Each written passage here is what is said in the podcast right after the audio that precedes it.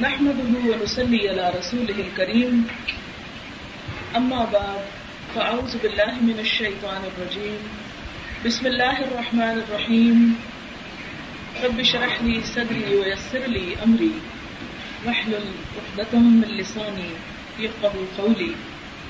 اللہ تعالیٰ کا لاکھ لاکھ شکر ہے کہ اس نے ہمیں مسلمان پیدا کیا. اسلام جیسی نعمت ہمارے بن مانگے ہمیں عطا کی. پھر اس بات کا بھی احساس دیا کہ ہم اس کی ذات کو پہچانیں اور اس کو راضی کرنے کی فکر کریں, اور اسی فکر کا یہ ایک حصہ ہے کہ آج ہم سب یہاں جمع ہیں. ہم جس ارادے سے بھی گھر سے آئے, لیکن اللہ کے نام پر بلانے کی وجہ سے ہی آئے.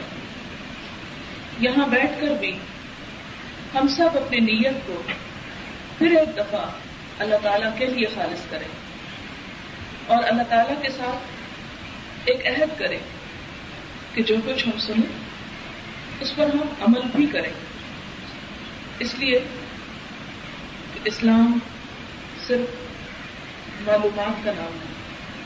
جو باتیں میں کرنے کو جا رہی ہوں, یہ باتیں, یہ آیات آپ نے کئی مرتبہ پڑھ رکھی ہوگی, سن رکھی ہوگی.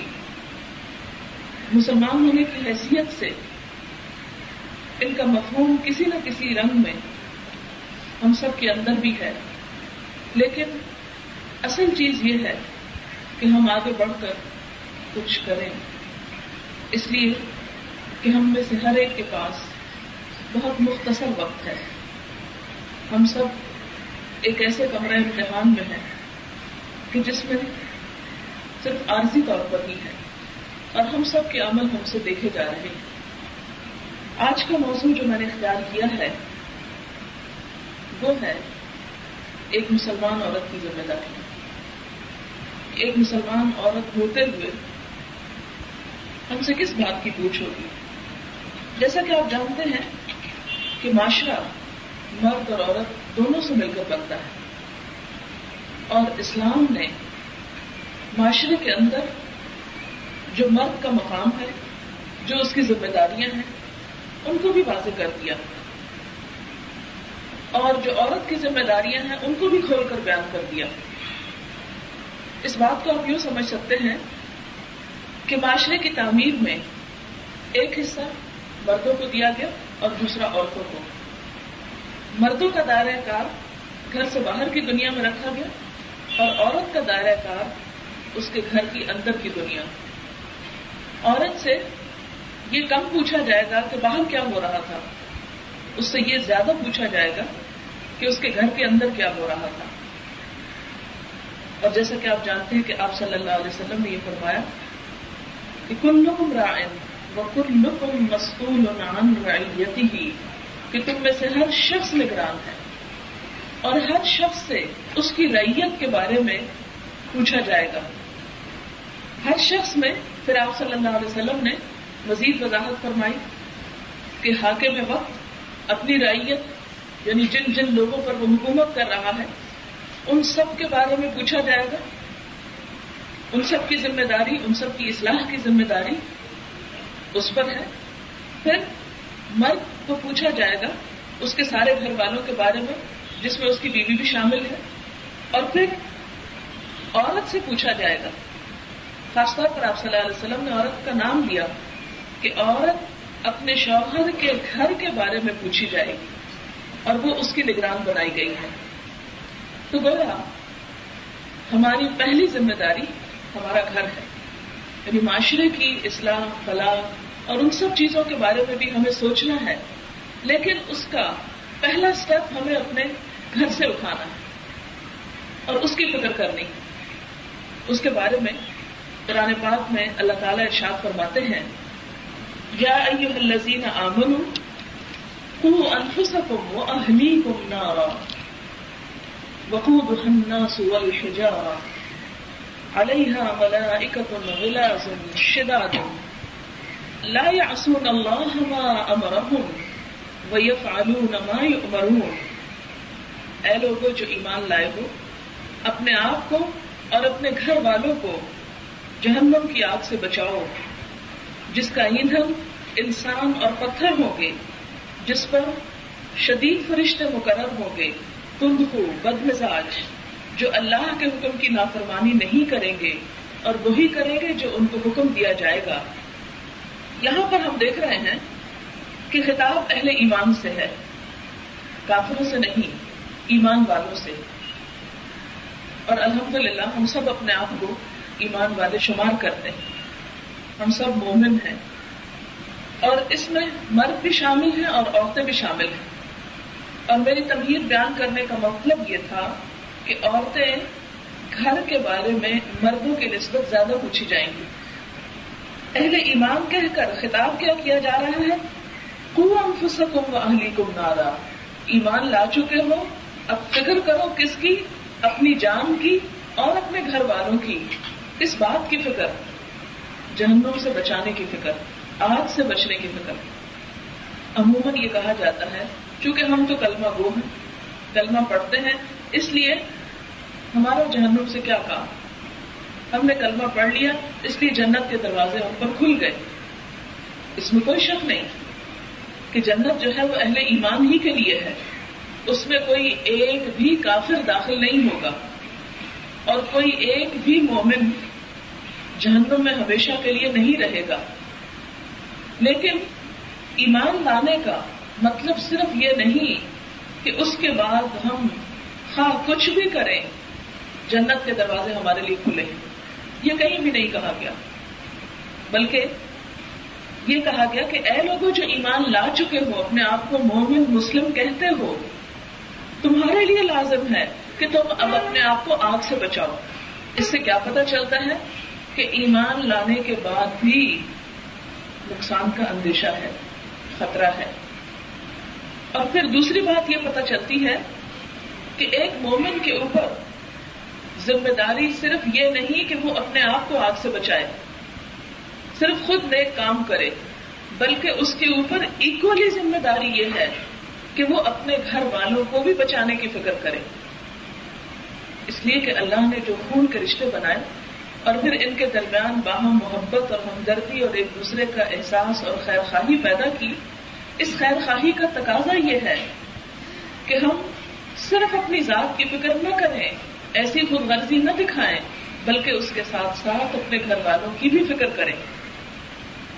آپ دیکھیں کہ انبیاء علیہ السلام کا طریقہ کار یہی تھا۔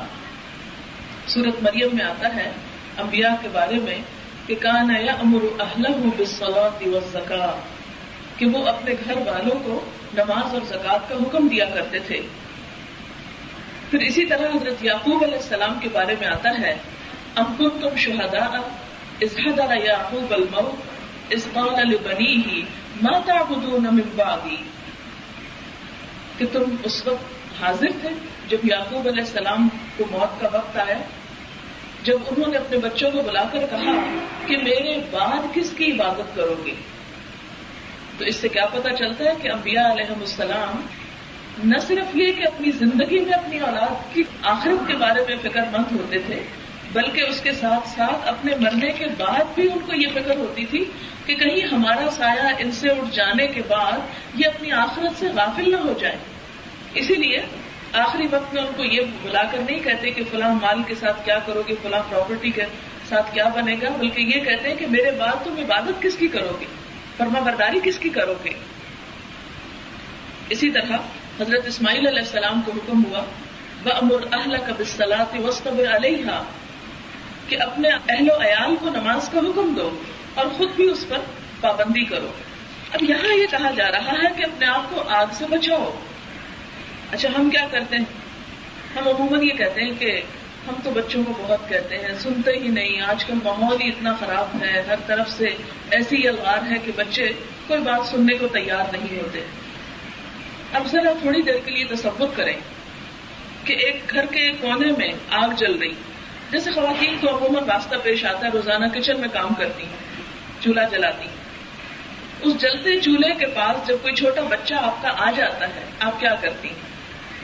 صرف نصیحت یا ہاتھ بھی پکڑ لیتی ہیں؟ ہاتھ بھی پکڑ لیتی ہیں، صرف یہ تو نہیں کرتی کہ ہائے بچے دیکھو آگ ہے تم اس کے قریب نہ جانا, اور اگر وہ اس میں ہاتھ ڈال دے تو آپ کہیں کہ اب میں کیا کروں, اس کی تو سمجھ ہی اتنی ہے, میں نے تو اس کو منع بھی کیا تھا لیکن اس نے پھر ہاتھ ڈال دیا. نہیں, جو دنیا کی آگ ہے اس سے ہم اپنے بچے کو کس طرح بچاتے ہیں, کتنی فکر کرتے ہیں. اگر بچہ اسکول جا رہا ہے اور راستے میں دھوپ ہے, کتنی فکر کرتے ہیں کہ یہ دھوپ جو ہے وہ بچے کو نقصان نہ دے, اسے چھتری پکڑاتے ہیں, اس کے لیے سواری کا بندوبست کرتے ہیں, اس کے لیے تکلیف اٹھاتے ہیں. بچے جب دوپہر کو اسکول سے واپس آتے ہیں ان کے لیے شربت تیار کر کے رکھتے ہیں, ان کے لیے اے سی چلا کر رکھتے ہیں, پنکھا چلا کر رکھتے ہیں, انہیں کہتے ہیں کہ فوراً کپڑے اتارو, بات لے لو, تمہیں گرمی نہ ہو جائے, تمہیں تکلیف نہ ہو جائے. کتنی فکر کرتے ہیں, کتنے انتظام اور اہتمام کرتے ہیں. اور خدا نہ خواستہ اگر کوئی تکلیف ہو ہی جائے تو ہماری اپنی نیند آرام اٹھ جاتا ہے, اپنی نیند قربان کر کے پھر ان کی فکر کرتے ہیں, ان کو ڈاکٹر کے پاس لے کے جاتے ہیں, جو احتیاطیں بتاتے ہیں وہ کرتے ہیں, پرہیزی کھانا ان کو پکا کر دیتے ہیں, الارم لگا لگا کے ان کو دوائیاں کھلاتے ہیں کہ ان کو بیماری سے بچانا ہے, ان کو نقصان سے بچانا ہے, تکلیف نہیں ہونے دیتے. کتنی محبتوں کا اظہار کرتے ہیں, لیکن ہماری یہ محبتیں صرف عارضی محبتیں کیوں ہو گئی؟ صرف ہم نے ان کی دنیا کی فکر کیوں کی؟ صرف دنیا کی گرمی سے کیوں بچایا ان کو؟ صرف دنیا کی بھوک سے کیوں بچایا؟ وہ جہنم کی بھوک ہمیں یاد کیوں نہ رہی؟ اللہ تعالیٰ نے کیا فرمایا کہ وہاں پر کیسا کھانا ملے گا کہ لا یسمن ولا یغنی عن جوع, کہ جو نہ موٹا کرے گا اور نہ بھوک مٹائے گا. وہاں پر کانٹے, ابلتا پانی اور زخموں کا بھون کھانے کو ملے گا.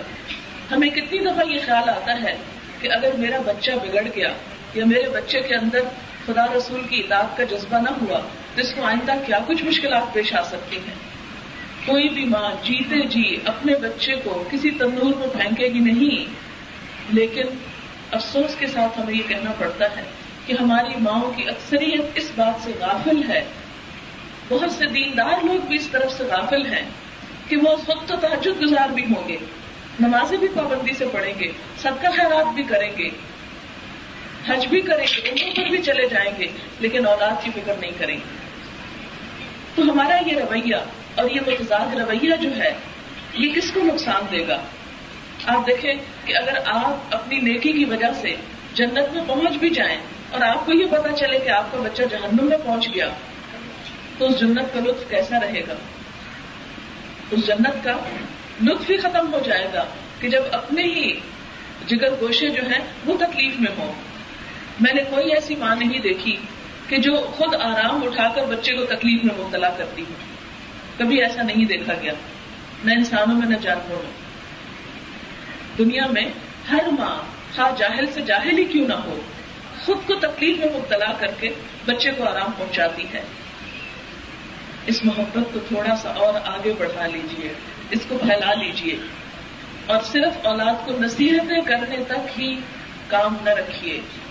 آپ دیکھیں کہ جب ہمیں اولاد کا کیریئر بنانے کا فکر ہوتا ہے تو اس کے لیے ہم کیا کرتے ہیں, بچہ ابھی ماں کے پیٹ میں ہوتا ہے کہ اسکولوں کی تلاش شروع ہو جاتی, بچوں کے نام لکھوا دیے جاتے ہیں تاکہ ان کو کسی اچھے اسکول میں داخلہ مل جائے, خواہ وہ گھر سے 20 میل ہی دور کیوں نہ ہو, خواہ اس پر دنیا میں ہمیں کتنا ہی سرمایہ کیوں نہ خرچ کرنا پڑے. لیکن کتنی مائیں ایسی ہیں کہ جو بچے کے پیدا ہونے پر ان کی دینی تعلیم کا بھی فکر کرتی ہوں, اس لیے کہ بچے کی تربیت اسکول کی عمر سے شروع نہیں ہوتی, بچے کی تربیت ماں کے پیٹ سے شروع ہو جاتی. جب بچہ ماں کی پیٹ میں ہوتا ہے اس وقت سے تربیت شروع ہو جاتی ہے, اور اس تربیت کو کرنے کے لیے اور کسی بھی کام کو کرنے کے لیے یہ نہیں کہ جب وہ پیدا ہوگا تو آپ اس کو نصیحتیں کریں گے اور وہ آپ کی نصیحتیں مان جائیں گے. ہم خود اپنی زندگی میں دیکھیں ہم نے کتنی نصیحتیں مانی, بہت سی باتوں کا ہمیں پتہ ہوتا ہے کہ یہ درست ہے پھر بھی ہم نہیں کرتے. نہیں, ماں کو اس وقت اپنی اصلاح کی ضرورت ہوتی, اس وقت اپنے خیالات کو پاکیزہ رکھنے کی ضرورت ہوتی, اس وقت اپنی زبان کو ذکر سے آلود کرنے کی ضرورت ہوتی, اس وقت اپنے آپ کو اچھے ماحول میں رکھنے کی ضرورت ہوتی ہے. اگر اس کے اندر اللہ کی محبت, اللہ کا خوف اور گناہوں سے بچنے کی صفت ہوگی تو وہ اس کے پیٹ کے اندر بچے تک اس کے اثرات جائیں گے, اس لیے کہ بچہ ساری غذا ماں کے خون سے حاصل کرتا ہے, بچے کی رگ رگ میں ماں کا خون دوڑ رہا ہوتا ہے. جو کچھ ماں محسوس کرتی ہے بچہ اندر وہی کچھ محسوس کر رہا ہوگا. ماں خوف زدہ ہے, ماں غمگین ہے, ماں خوش ہے, اس سے بس رات پریگننسی پہ ہوتے ہیں. تو اسی طرح اگر ماں اس حالت میں نمازوں کی پابندی کرنے والی, اس حال میں قرآن پڑھنے والی, اس حال میں اپنی زبان کو جھوٹ سے اور اپنی زبان کو غیبت سے بچانے والی, تو اس کے اثرات انشاءاللہ بچے پر بھی ہوں گے. لیکن اگر ہم تربیت وہاں سے نہیں شروع کرتے اور وقت گزر چکا تو اس کا یہ مطلب نہیں کہ اب ہم یہ کہہ چکے اس وقت تو ہمیں احساس نہیں تھا, اس لیے گیا وقت ہاتھ آتا نہیں, اب ہمیں کچھ کرنے کی ضرورت نہیں, ہم کر نہیں سکتے. ہمیں اب بھی کرنا اور زندگی کے آخری لمحے تک کرنا.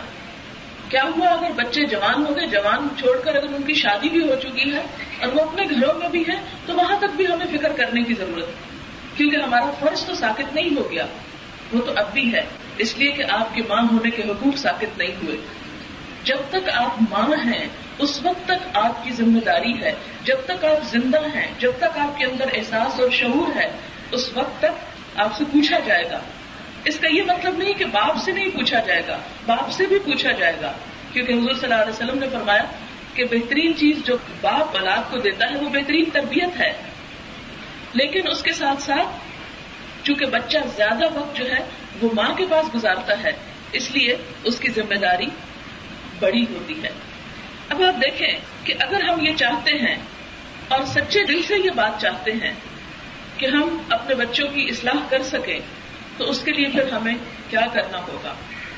اس کے لیے سب سے پہلے تو واقعی ہمیں آگ کو محسوس کرنا ہوگا جس سے بچنے کا کہا جا رہا ہے. اب آپ کیا کریں؟ آپ سوچتی ہیں, پھر سوچ ختم ہو جاتی ہے, احساس پیدا ہوتا ہے, مر جاتا ہے. ایک چھوٹا سا تجربہ کیجیے, گھر جائیے اور اپنے بچے کو پکڑ کے کچن میں لے جائیے اور رکھیے اس کا ہاتھ چولہے پر. یہ میں آپ کو برا مشورہ نہیں دے رہی, بہت اچھا مشورہ دے رہی ہوں. ذرا رکھیے, آپ اس بات کی ہمت بھی نہیں کر سکتے, اس بات کا تصور بھی نہیں کر سکتے, اور آپ شاید دل میں کوس رہی ہوں کیسی خاتون ہے جو ہمیں یہ تعلیم دے رہی ہے. یہ میں اس لیے دے رہی ہوں کہ ہمارے احساس نہیں جاگتے, کیونکہ احساس کو جگانے کی ضرورت ہے. اگر کوئی ماں اپنے بچے کا ہاتھ پکڑ کے اس کو جلا سکتی ہے تو پھر وہ جہنم کی آگ میں بھی مطمئن ہو کے بیٹھ جائے, کوئی بات نہیں, جائے جہنم میں, مجھے کوئی پرواہ نہیں. لیکن اگر وہ دنیا میں وہ جلتا ہاتھ دیکھ کے خود اپنے اندر درد محسوس کرتی, کیونکہ ہوتا یہ کہ جب بچے کو کوئی تکلیف ہو, آپ نے دیکھا ہوگا کہ اگر آپ کی بیٹی کے پیٹ میں درد ہو رہی ہو تو آپ کے پیٹ میں ضرور بل پڑیں گے, ضرور دل پکڑا جاتا کہ ہائے بچے کو کیا ہو گیا. لیکن ہم اس بات کو سوچ بھی نہیں سکتے کہ ہمارے بچے کو کوئی تکلیف پہنچے, لیکن یہ کیوں مطمئن ہو کے بیٹھ گئے کہ کل کی تکلیف پر کیا ہوگا, کیونکہ اللہ تعالیٰ کی یہ بات جھوٹ نہیں ہے. اچھا, اب آپ دیکھیں کہ یہ آگ ہے کیا جس سے ہمیں بچنے کو کہا جا رہا ہے؟ یہ آگ جو ہے یہ دراصل گناہوں کی آگ ہے, اللہ کی نافرمانی کی آگ ہے, اللہ سے دوری کی آگ ہے, اللہ سے منہ موڑنے کی آگ ہے. اور انسان دنیا میں بھی اس کو محسوس کرتا ہے. اللہ تعالیٰ قرآن پاک میں فرماتے ہیں من اعرض عن ذکری فإن له معيشة ضنكا ونحشره يوم القيامة أعمى قال رب لم حشرتني أعمى وقد كنت بصيرا. ترجمہ اس کا یہ ہے من أعرض عن ذكري, جس نے میرے ذکر سے منہ موڑا, فإن له معيشة ضنكا, میں اس کے لیے دنیا کی زندگی بھی تنگ کر دوں گا, دنیا میں اس کے لیے گھٹن پیدا کر دوں. غم کہتے ہیں تنگی کو, اور تنگی سے مراد یہ نہیں کہ گھر اس کا چھوٹا کر دوں گا یا پیسے کم کر دوں گا, اس سے مراد دلوں کی گھٹن ہے, دلوں کی پریشانی, دلوں کی بے چینی, دلوں کی بے سکونی ہے, جو دراصل نتیجہ کس بات کا ہے؟ اللہ کے ذکر سے منہ موڑنے کا. جب ہم نے خود منہ موڑا تو ہم نے بچوں کو وہی ماحول دیا اور انہوں نے بھی منہ موڑ لیا.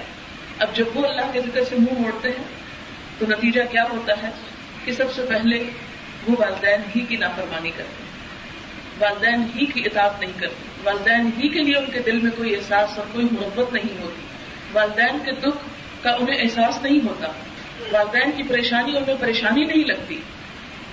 آپ دیکھیں کہ وہ قومیں جن کے اندر خدا کا کوئی تصور نہیں, وہاں تو یہ واقعات بہت عام ہیں کہ بوڑھے ماں باپ کو ہومس میں پھینک آتے ہیں. اور اب آپ نے ایک نئی اصطلاح سنی ہوگی گرانی ڈمپنگ کی, کہ جب والدین بوڑھے ہو جاتے ہیں تو بعض اوقات یہ ہے کہ اولاد ان کو ہومس میں چھوڑنا چاہتی ہے ویسٹ میں، تو وہ نہیں جاتے، وہ کہتے ہیں کہ نہیں ہم نے تمہیں پالا پوسا، ہمیں تمہاری شکل دیکھنا نصیب نہیں ہوگی اگر ہم چلے جائیں گے، تو نہیں جانا چاہیے۔ والدین کے دل میں اولاد کی قدرتی محبت ہے۔ مزید دنیا نے جو ترقی کی تو اب ویسٹ میں ہو یہ رہا ہے کہ جب والدین خود سے نہیں جانا چاہتے تو ان کو بہلا پھسلا کر گھر سے لے جایا جاتا ہے اور دور ڈرائیو پہ نکل جاتے ہیں اور کسی ویران ایریا میں گاڑی کھڑی کر کے والدین کو زبردستی باہر نکالا اور ڈرائیو کر کے واپس۔ اب یہ کام ہو رہا ہے، انسانیت اس درجے تک گر گئی، اس کو کہتے ہیں گرانی ڈمپنگ، یعنی بوڑھے جب ہو جاتے ہیں تو پھر ان کو ڈمپ کراتے ہیں، کہیں پھینک آتے ہیں کوڑے کی طرح۔ یہ کیوں ایسا؟ اس لیے کہ ان کے ہاں کسی خدا رسول کا کوئی تصور نہیں، آخرت کی ان کو فکر نہیں، ان کے نزدیک سب کچھ، سب خوشیاں صرف دنیا کی مادی خوشیاں، ان خوشیوں کے حصول کے لیے وہ اپنے والدین کو بھی اپنے لیے ایک بوجھ سمجھتے ہیں۔ اور آپ دیکھیں کہ آہستہ آہستہ اسی میڈیا کے اثرات ہمارے گھروں تک بھی پہنچ رہے ہیں، اور ہمارے گھروں میں بھی یہ چیز سرایت کر آئی ہے کہ ہمارے بچوں کے دل میں بھی ہمارے لیے وہ محبت نہیں ہے۔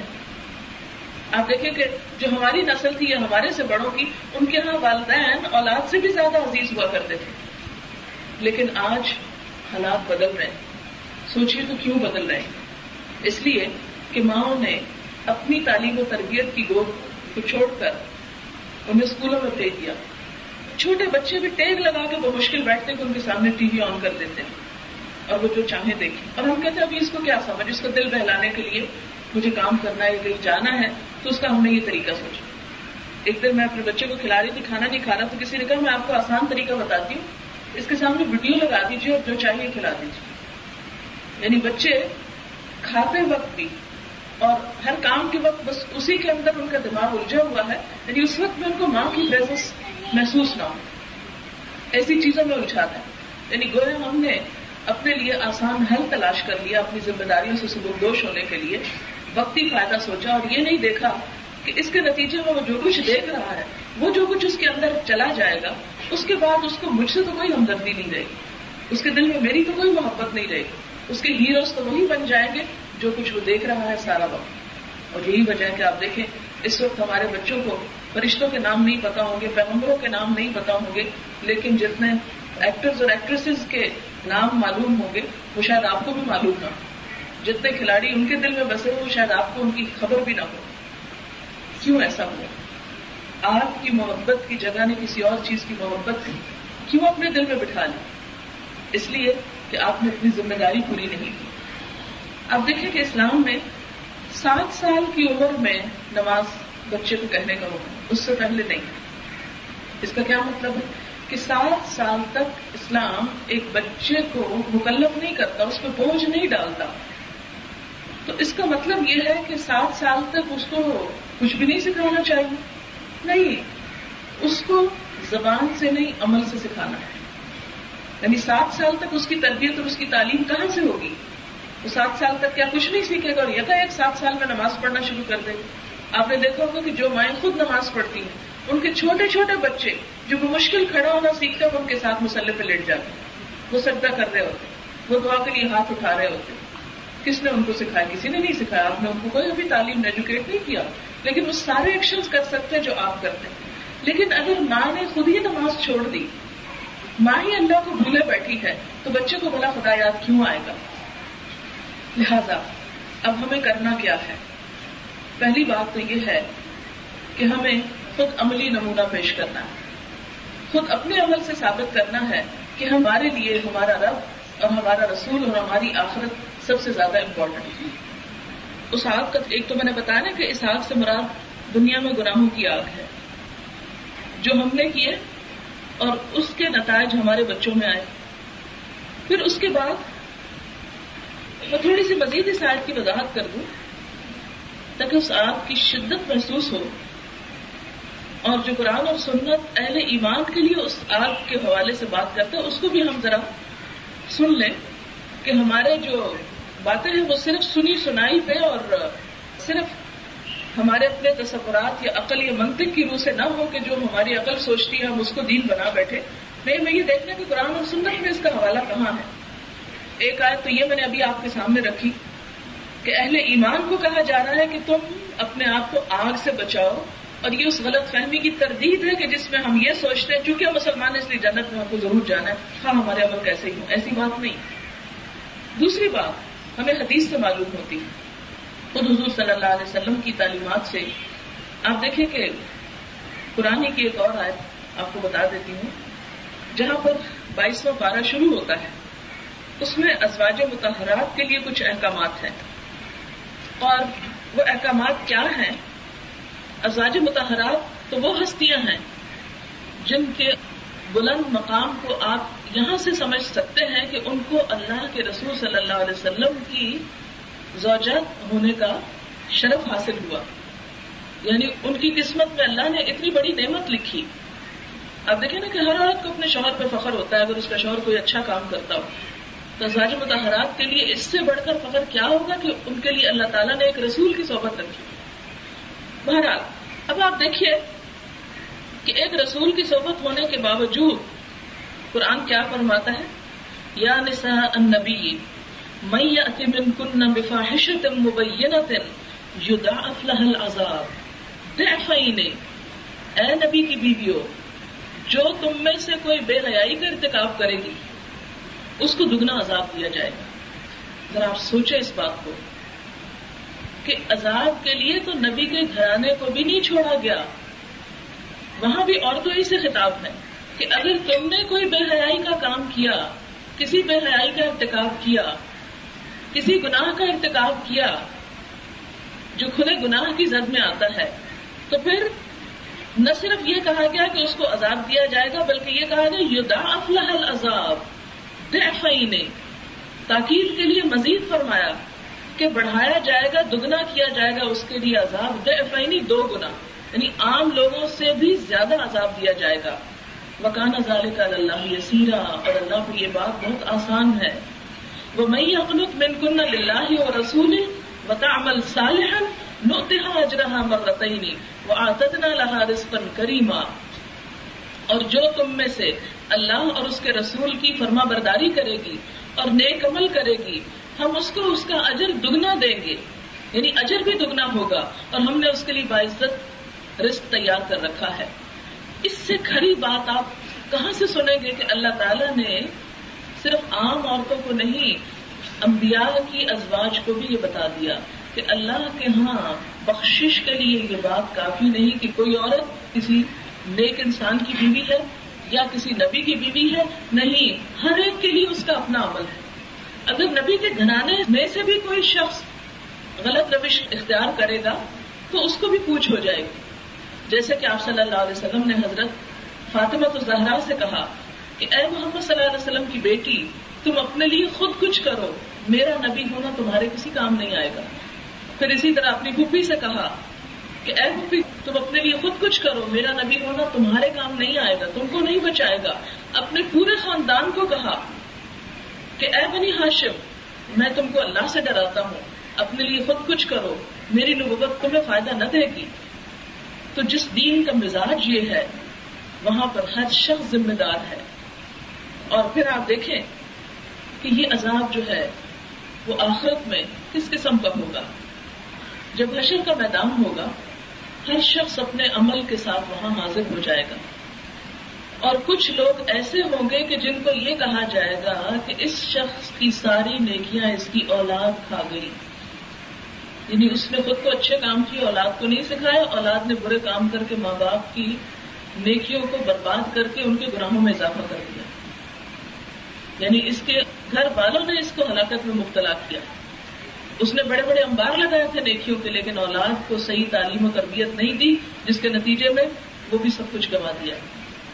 اب آپ دیکھیں کہ جب اللہ کے حضور حاضر ہوں گے اور ہر ایک کے عمل اس کے سامنے ہوں گے، ہر ایک کو اللہ کے حضور حاضر ہونا ہوگا اور اپنے اپنے عمل کی جواب دہی کرنی ہوگی۔ اس میں پھر 3 طرح کے لوگ ہوں گے، ایک وہ ہوں گے جو سابقم بالخیرات ہوں گے، اور سابقم بالخیرات کون ہوں گے؟ کہ جنہوں نے خود بھی اچھے عمل کیے اور اولاد کی بھی اچھی تربیت کی، اور ان کی اولاد ان کے لیے بعد میں صدقہ جاریہ بنی۔ ایسے لوگوں کے بارے میں آپ صلی اللہ علیہ وسلم نے فرمایا کہ وہ دوڑتے ہوئے جنت میں داخل ہو جائیں گے بغیر حساب کتاب کے۔ دوسری کیٹیگری جو سورۃ فاطر میں ہمیں ملتی ہے وہ ہے درمیانہ رو لوگوں کی، کہ جن کے کچھ اچھے عمل تھے اور کچھ انہوں نے برائیاں بھی کی. ایسے لوگوں کا حساب لیا جائے گا لیکن ہلکا حساب لیا جائے گا. یہ میں الفاظ اپنے نہیں بول رہی، حدیث سے ثابت ہے یہ بات.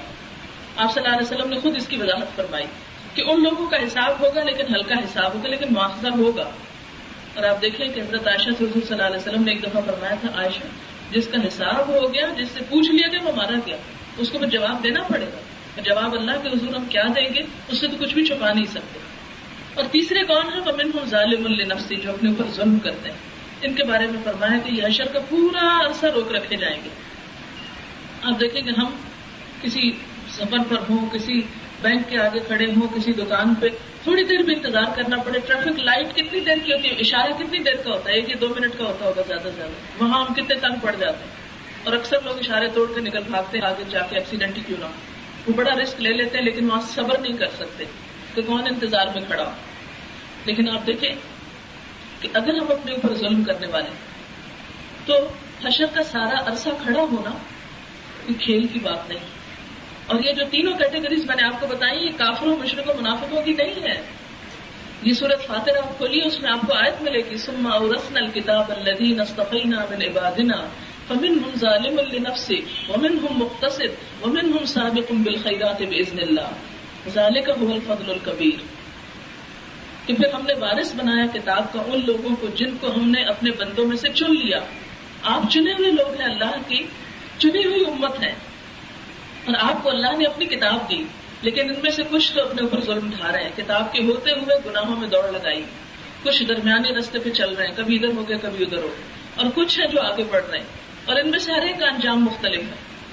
اب آپ دیکھیں یہ جو ظالم لنفسہ ہی ہے، اپنے اوپر ظلم ڈھانے والے، یہ جب قیامت کے دن حاضر ہوں گے تو ان میں سے کچھ سارا عرصہ حشر کا روک کر بخش دیے جائیں گے. اور یوں معلوم ہوتا ہے، جسے سورۃ الاعراف میں آتا ہے، کہ اعراف پر روکے جائیں گے.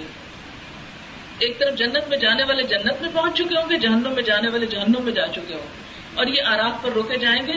یہ جب جنت والوں کی طرف دیکھیں گے تو کہیں گے کاش ہم بھی ان کے ساتھ ہوں، اور جہنم کی طرف جب ان کی نگاہیں پھیری جائیں گی تو دعائیں مانگیں گے یا اللہ ہمیں ان کے ساتھ شامل نہ کرنا. سب سے آخر میں پھر ان کا حساب ہوگا اور ان کو جنت یا جہنم میں بھیجا جائے گا. ان میں سے کچھ لوگ ایسے ہوں گے کہ جن کو شفاعت کام آئے گی اور پھر وہ جنت میں پہنچا دیے جائیں گے، لیکن کچھ ایسے ظالم ہوں گے کہ ان کو جہنم میں بھیجا جائے گا. اور یہ صحیح بخاری سے ہمیں پتہ چلتا ہے.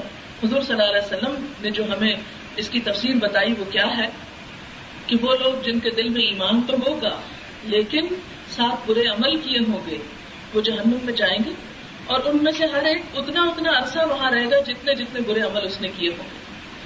پھر بالآخر اللہ تعالیٰ اس شخص کو بھی جہنم سے نکال لیں گے جس کے دل میں رائی کے دانے برابر بھی ایمان ہوگا، وہ بھی نکال لیا جائے گا. اور باقی صرف مشرک اور کافر ہی جہنم میں ہمیشہ کے لیے رہ جائیں گے، خالدین فیہا. اہل ایمان جو ہیں اپنے ایمان کی وجہ سے پھر اس سے نکالے جائیں گے، پھر جنت کی ایک نہر پہ لا کے ڈالے جائیں گے. اس نہر کا نام ہے نہر الحیات، زندگی کی نہر. اس نہر کا پانی ان کے جسم پر چھینٹے مارے جائیں گے، جو جسم جل کر کوئلہ ہو چکے ہوں، بالکل کوئلہ. جب وہ جل کے کوئلہ ہو جائیں گے تو جنت کی نہر نہر الحیات کا پانی ان کے اوپر ڈالا جائے گا. اس پانی سے وہ اگنے لگیں گے. اور آپ نے اس کی بھی تشبیہ دی کہ جیسے ایک دانہ اگتا ہے اور اس سے نئی کونپل پھوٹتی ہے، اس طرح نئے سرے سے ان کے جسم بنیں گے. اور پھر ان کو صحیح سلامت کر کے، ان کا حلیہ درست کر کے ان کو جنت میں لایا جائے گا. لیکن جنت میں آنے کے باوجود ان کے چہرے پر جلنے کے نشان ہوں گے. ذرا سوچیں اس بات کو، تصور میں لائیں. دنیا میں کبھی آپ کسی ہاسپٹل میں جائیں، جلے ہوئے مریضوں کا وارڈ اگر آپ نے دیکھا ہو، یا کسی انسان کو دیکھا، کسی کو کیا دیکھنا، ہر شخص کو تھوڑا بہت جلنے کا ایکسپیرینس ہوتا ہے دنیا میں، کہ جلی ہوئی جگہ کا داغ جو ہے وہ نہیں جاتا. اب وہاں پر جا کر ان کے چہروں پر وہ جلنے کے نشان ہوں گے، اور اہل جنت ان کو جہنمیون کہیں گے، کہ یہ وہ لوگ ہیں جو جہنم میں رہ کے آئے ان نشانات کی وجہ سے، اور پھر ہمیشہ کے لیے وہ جنت میں رہیں گے. تو میری بہنوں، یہ سارا قصہ سنانے کا مقصد دراصل یہ ہے کہ ہم یہ نہ سوچ بیٹھیں کہ ہم چاہے اللہ کی رضا کے کام کریں یا ناراضگی کے کریں، اپنی ذمہ داریاں پوری کریں یا نہ کریں، فرض ادا کریں یا نہ کریں، جنت ہمارے لیے کھلی ہے اور ہم تو اس کو ریزرو کرا چکے ہیں اپنے لیے. نہیں, آپ کو یاد ہوگا حضرت عمر رضی اللہ تعالیٰ عنہ کا کیا طریقہ تھا کہ ان کا قول یہ ہے کہ اگر یہ کہا جائے کہ ایک شخص کے سوا سب جنت میں چلے گئے ہیں تو میں سمجھوں گا کہ وہ ایک شخص میں ہی ہوں جو جنت کے باہر. اتنا ڈرتے تھے وہ. صحابہ کرام میں سے کسی کو خبر نہیں تھی کہ صرف کلمہ پڑھ لینے سے جنت واجب ہے, لہٰذا نماز کی بھی ضرورت نہیں. اور خواتین کو جو صحابیات تھی ان کو نہیں پتا تھا کہ صرف کلمہ پڑھ لینے سے سب کچھ پاک ہو جائے گا, لہٰذا نہ تو اپنی ذمہ داریاں پوری کرنے کی ضرورت ہے, نہ ستر اور حجاب کی ضرورت ہے, نہ اپنی زینت چھپانے کی ضرورت ہے, جو چاہو کرو. یہاں تو آپ دیکھیں نبی کی بیویوں سے کہا جا رہا ہے, میں یہ اتبن کرنا بفاحشت, کوئی اگر کسی نے بے حیائی کا ارتکاب کیا. اور دگنے کی بات یہ ہے کہ اس کا مطلب ہے کہ عام لوگوں کو ایک گناہ عذاب. اس سے کیا پتا چلتا ہے کہ عام مومن عورتیں بھی اگر بے حیائی کا ارتکاب کریں, اگر وہ دین کے تقاضوں کو پورا نہ کریں, تو پھر وہ اپنے آپ کو تیار رکھیں اس سزا کے لیے.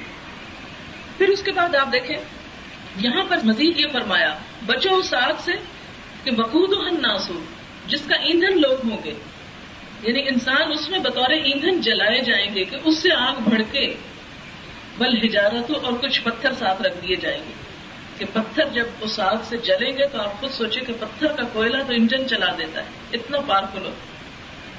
علیہا ملائکۃ غلاظ شداد, اس کے اوپر پھر فرشتے بھی مقرر ہوں گے.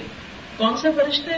غلاظ, غلیظ سے, غلیظ عربی میں کہتے ہیں سنگ دل کو, غلیظہ کہتے ہیں سختی, شدت, کہ وہ اتنے سنگ دل ہوں گے کہ کسی کے اوپر ترس نہ آئے گا ان کو, کسی پر رحم نہیں کھائیں گے. شداد, بڑے بد مزاج ہوں گے, شدید قسم کے, اکھڑ قسم کے ہوں گے, کہ جو کسی طرح بھی بات سننے کو تیار نہ ہوں گے. آپ دیکھیں کہ جب انسان کسی دکھ درد میں ہوتا ہے نا, تو کوئی اس کے ساتھ ہمدردی کرے, پھر اس کا دکھ بانٹ لے تو خواہ دکھ ختم نہیں ہوتا لیکن دکھ کم ضرور ہو جاتا ہے. لیکن جب کوئی ہمدردی بھی نہ کرے, ایک تکلیف اور اوپر سے ڈانٹ پھٹکار ہو رہی ہو. آپ نے دیکھا ہوگا کہ ہمارے عام ہاسپٹلس میں کیا حال ہوتا ہے, عورتیں بیچاری ڈیلیوری کے لیے جاتی ہیں, ادھر سے وہ چیختی چلاتی ہے, تکلیف سے اوپر سے ڈاکٹر کی ڈانٹ پھٹکار ان کو اور مصیبت میں مبتلا کرتی اور خوف زدہ ہراس کرتی, تو کیا عالم ہوتا ہے اس وقت. تو اسی طرح وہاں جہنم میں بھی ایک تو مصیبت آگ کے جلنے کی, اور اوپر جو مخلوق اللہ نے مسلط کر دی کہ کوئی اس آگ سے باہر نکل کے جانے نہ پائے, وہ اور زیادہ تکلیف کی بات یہ کہ تندخو اور بد مزاج تیوریاں چڑھے ہوئے کہ جو سیدھی بات بھی نہیں کریں گے. تو ہاں یہ کہ وہ تھوڑا سا پانی ہی لا کے پلا دیں یا پانی کا چھینٹا ہی منہ پہ ڈال دیں, یہ کسی طرح کوئی تکلیف کم کر دیں. لا یعصون اللہ, وہ فرشتے اللہ کی نافرمانی نہیں کرتے. دنیا میں تو یہ ہوتا ہے کہ اگر کسی عدالت میں کسی کو کوئی سزا ہو جاتی تو کیا ہوتا ہے کہ رشوت پیش کر کے کوئی اور اپیل کر کے وہ ختم کروا لی جاتی, حتیٰ کہ سزائے موت تک کی اپیل کر کے معاف ہو جاتی. لیکن آخرت میں فرمایا لا یعصون اللہ, وہ اللہ کی نافرمانی نہیں کریں گے. ما امرہم, جو بھی اللہ ان کو حکم دے گا. ویفعلون ما یؤمرون, اور وہ وہی کریں گے جو ان کو حکم دیا جائے گا. پھر اس کے بعد فرمایا یا ایھا الذین کفروا لا تعتذروا الیوم, اے انکار کرنے والوں آج معذرتیں پیش نہ کرو, ایکسکیوزز مت لاؤ, یہ نہ کرو بڑی مجبوری تھی, بڑے کام تھے, ہمارے ہاں تو شادیاں ہی ختم نہیں ہوتی تھیں, ایک ایک شادی کو کئی کئی دن چلتے تھے, اس لیے نمازیں رہ جاتی تھیں, بچے اگنور ہو جاتے تھے.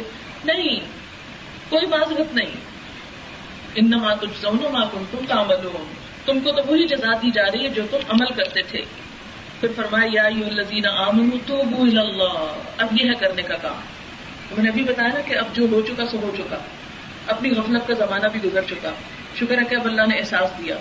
بچوں کا وقت بھی گزر چکا, وہ بھی جوانی کو پہنچ گئے یا شادی شدہ ہو چکے. اب کیا کریں, اب وقت ہاتھ سے نکل گیا. شکر کریں صرف وقت نکلا, عمر نہیں نکلی, ابھی بھی عمر باقی ہے, ابھی بھی وقت ہے. پہلا کام جو اس میں کرنے کا ہے وہ پچھلی کوتاہیوں اور گناہوں پر معافی, کہ اللہ کو معاف کر دیں. پہلا کام دعا, دعا سے آپ شروع کریں گے کہ اللہ تعالیٰ ہمیں ہماری ذمہ داریوں کو نبھانے کی توفیق دے, اور اس دعا میں سب سے بڑھ کر استغفار. اب آپ دیکھیں کہ استغفار کا مطلب کیا ہے. کیا صرف زبان سے ایک تسبیح پکڑ کے استغفار استغفار کرنا, استغفر اللہ کہہ دینا, یا استغفر اللہ ربی کو لذمبن کہہ دینا, یا سید الاستغفار پڑھ لینا, کیا استغفار کرنے کا یہ مطلب ہے کہ کچھ تسبیحاں کر لی جائیں, کچھ 1000 دفعہ پڑھ لیا جائے؟ یہ نہیں ہے استغفار کا مطلب. یہاں وہ بھی بتا دیا گیا کہ مطلب کیا ہے اس کا. توبوا الی اللہ توبۃ نصوحا, توبہ کرو اللہ سے خالص توبہ, سچی توبہ.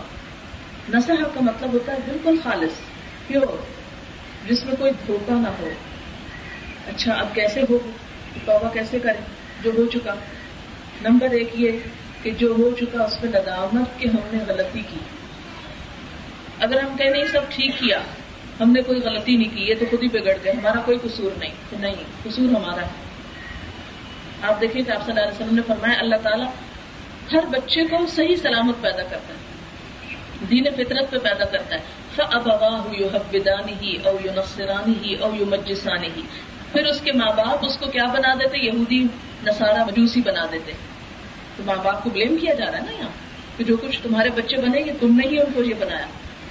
لہذا سب سے پہلا کام کیا؟ احساس ندامت, یا اللہ ہم سے غلطی ہوئی, ہمارا قصور, ہم سے بھول ہوئی.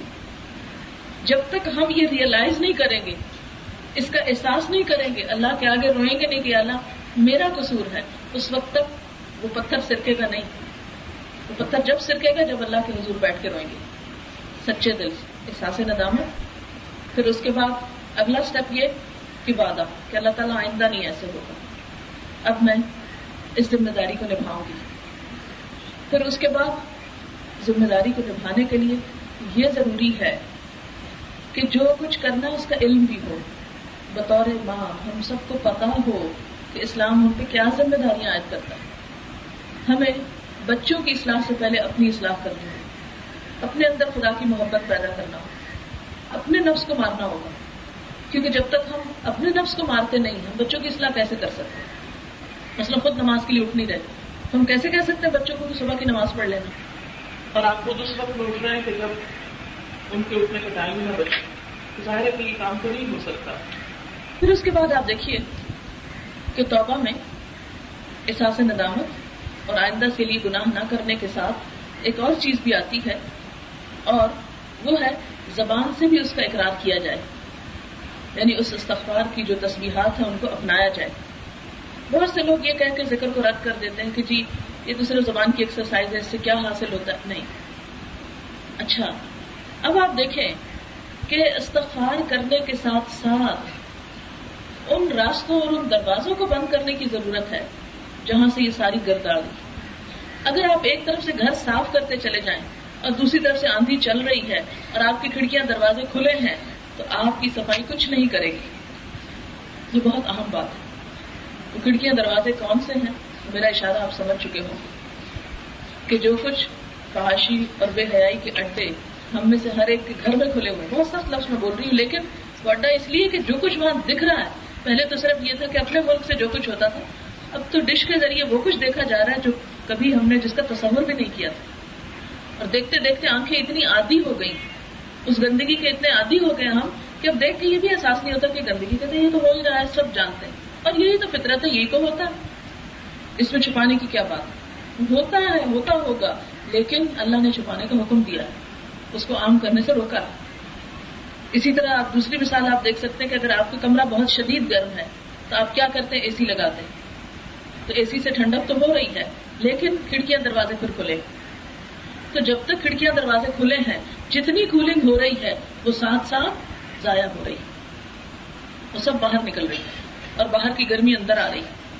تو جب تک آپ ان دروازوں کو بند نہیں کریں گے کہ جس سے یہ سب کچھ آ رہا ہے, اس وقت تک صرف نصیحت, صرف ذکر, صرف قرآن کا پڑھنا فائدہ نہیں دے گا. تھوڑا بہت ہوگا لیکن اس کے بعد دھل جائے گا. قرآن پاک میں آتا ہے نا کہ جو لوگ بدنیتی کے ساتھ صدقہ کرتے ہیں ان کا صدقہ کیا ہوتا ہے کہ ایک چٹیل پتھر کے اوپر تھوڑی سی گرد پڑتی ہے, بارش آتی ہے اور وہ ساری بہا کے لے جاتی ہے. اسی طرح جب ہم اصلاح کا کام صحیح طور پر نہیں کریں گے, یعنی پوری اپنی نیت اور پورا ارادہ اور پورا عزم اور پورا عہد اللہ کے ساتھ اس میں شامل نہیں ہوگا, تو ہم ان دروازوں کو بند کرنے میں مخلص ہی نہیں ہوگی. اور اس میں بات یہ ہے نا کہ دل تو اپنا بھی بے ایمان ہے, دل تو اپنا بھی چاہتا ہے کہ ساتھ بیٹھ کے دیکھ لیں. جب تک ہم اپنے آپ ہی کو کنٹرول نہیں کر سکے کہ حرام پر نظر نہ جائے تو بچوں کو ہم کیا کنٹرول کر سکتے ہیں؟ اب آپ دیکھیں کہ کوشش کر کے آپ نے خود کو تو کر لیا, تو اب آپ یہ تو کر نہیں سکتی کہ جب بچے اس چیز پر بیٹھے ہوئے ہوں اور آپ جا کے سوئچ آف کر دیں. اس سے کیا ہوگا؟ اس سے مسئلہ حل نہیں ہوگا, مسئلہ مزید بگڑے، مزید خراب ہوتا. لیکن وہ سوئچ آف ضرور کرنا، یہ آپ کی نیت اور آپ کے ارادے میں ہو کہ سوئچ آف ہوگا تو قرآن دلوں میں جائے گا. آپ دیکھیں کہ قرآن پاک میں سورۃ لقمان میں ایک آیت آتی ہے لہو الحدیث پر، وَمِنَ النَّاسِ مَن يَشْتَرِي لَهْوَ الْحَدِيثِ لِيُضِلَّ عَن سَبِيلِ اللَّهِ فَبَشِّرْهُ بِعَذَابٍ أَلِيمٍ. کہ لوگوں میں سے کوئی ایسے بھی ہیں کہ جو کلام دل فریب خرید لاتا ہے. مَن يَشْتَرِي لَهْوَ الْحَدِيثِ، کلام دل فریب، لہو کہتے ہیں دل فریب چیز کو جو اپنے اندر مصروف کر لے، اور حدیث کہتے ہیں بات کو.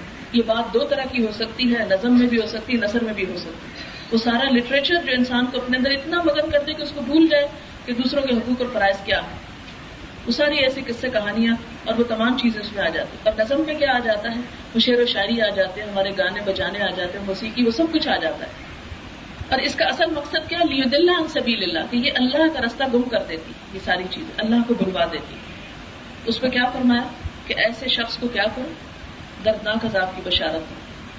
اچھا، اسی آیت کے فوراً بعد یہ فرمایا گیا کہ وَإِذَا تُتْلَىٰ عَلَيْهِ آیَاتُنَا وَلَّىٰ مُسْتَكْبِرًا كَأَلَّمْ يَسْمَعْهَا كَأَنَّ فِي أُذُنَيْهِ وَقْرًا. کہ جب اس شخص کو اللہ کی آیات پڑھ کے سنائی جاتی ہیں تو وہ کیا کرتا ہے، وَلَّىٰ مُسْتَكْبِرًا، منہ موڑ کے چلا جاتا ہے. كَأَنَّ فِي أُذُنَيْهِ وَقْرًا، دین کی بات، قرآن کی بات سے ایسے بدکتا ہے گویا اس کے کانوں میں کوئی بوجھ پڑا ہوا ہو. اور آج آپ دیکھ سکتے ہیں کہ ایک وقت وہ تھا کہ جب ہمارے اسلاف میں دین کی ایک ایک مجلس میں سینکڑوں نہیں، ہزاروں نہیں، لاکھوں کا مجمع ہوتا تھا. علماء کا حال یہ ہوتا تھا کہ جہاں بیٹھتے تھے دور دراز سے، ہزاروں میل دور سے لوگ آتے تھے. اور یہ ایک نہیں، کئی ایک مثالیں ہیں. اسے مثال کے طور پر آپ دیکھیں کہ یہ جو میں نے حدیث کی اور دین کی مجلسوں کی بات کی کہ اس میں کتنے کتنے لوگ آتے تھے. حضور صلی اللہ علیہ وسلم کے خطبہ حجۃ الوداع میں آپ نے دیکھا ہوگا کہ 40,000 کا مجمع تھا، اور عام طور پر بھی مجمع ہوتے تھے. پھر آپ کے جو شاگرد تھے یعنی صحابہ کرام، حضرت ابو ہریرہ کے حلقہ درس میں 800 شاگرد ہوتے تھے. ابن سیرین کوفہ گئے تو صرف یہاں 4,000 طالب علم سے حدیث سیکھتے تھے، صرف ایک شہر میں. یعنی جیسے میں آپ کے پاس اب کراچی میں آئی ہوں تو ابن سیرین اپنے علاقے سے کوفہ میں جب گئے تو 4,000 لوگ ان کے پاس باقاعدہ سیکھنے کو آتے تھے. مدینہ میں ابو زناد کی ہم رکابی میں 300 طلبہ رہا کرتے تھے. جہاں وہ جاتے تھے 300 کا قافلہ ساتھ جاتا تھا کہ وہ لوگ گھر میں بھی، سفر میں، ہر جگہ سیکھ رہے ہوتے تھے. اس دور میں کوئی میڈیا نہیں تھا، کوئی یہ لاؤڈ اسپیکرز نہیں تھے، کوئی یہ کیسٹس نہیں تھیں، کچھ نہیں تھی. لوگوں کی صرف بات ہوتی تھی، لیکن وہ بات اتنی مؤثر ہوتی تھی اور اتنے لوگوں کے اندر طلب ہوتی تھی کہ ایک ایک مجلس میں ہزاروں. مالک بن انس تابعی ہیں، ان کے حلقہ درس میں اتنی تعداد ہوتی تھی کہ بیٹھنے کی جگہ نہ ہوتی، دروازے تک ازدحام ہوتا تھا. علی بن عاصم کے درس میں 30,000 طلبہ شریک ہوتے تھے. اب آپ کہہ رہے ہوں گے کہ وہ پہنچاتے تھے کس طرح ان کو بات، تو ان کو لمبی تقریریں کرنے کی ضرورت نہیں ہوا کرتی تھی. وہ ایک بات بولتے کہ نبی صلی اللہ علیہ وسلم نے یہ فرمایا. اب جہاں تک وہ آواز پہنچتی وہاں ایک اور شخص کھڑا ہوتا تھا، وہ اس بات کو اس طرف منہ کر کے بولتا تھا کہ نبی صلی اللہ علیہ وسلم نے یہ بات فرمائی. پھر اس کی آواز جہاں تک پہنچتی تھی وہاں ایک اور شخص کھڑا ہوتا تھا، اور پھر وہ ایک اور شخص، اور آخر تک وہ بات پہنچتی تھی. لوگوں نے اس طرح دین کو پہنچایا. آج ہمارے پاس ساری سہولتیں کہ ہم دنیا کے ایک گوشے میں بیٹھے تو پورے گلوب پہ ہم بیک وقت بول کے سب کو سنا سکتے ہیں، لیکن اس کے باوجود سننے والا کوئی نہیں. کیوں نہیں سننے والے؟ اس کی بہت سی وجوہات ہیں، جس میں ایک وجہ یہ ہے کہ ہمارے سننے کو اور اتنا کچھ ہے کہ اب ہمارا یہ سننے کو دل ہی نہیں چاہتا. حالانکہ ہم سب ایمان کا دعویٰ کرتے ہیں، ہم سب کلمہ پڑھتے ہیں، لیکن اس کے باوجود وہ ساری چیزیں اس طرح عام ہو گئی کہ جیسے ایک شاعر نے کہا، تاریخ فضا پر موسیقی پامال اذانیں ہوتی ہیں. یعنی وہ اتنا شور اٹھا کہ ہمارے گھروں میں اذان کی آواز ہی آنا بند ہو گئی. اور آپ کو پتہ ہے جب اذان کی آواز آتی ہے تو کیا ہوتا ہے، شیطان جہاں تک وہ آواز سنتا بھاگتا ہے. تو جب ہمارے گھر میں آواز ہی نہیں آ رہی تو وہاں سے اس نے کہاں سے بھاگنا ہے، وہ ڈیرے جمائے ہوئے.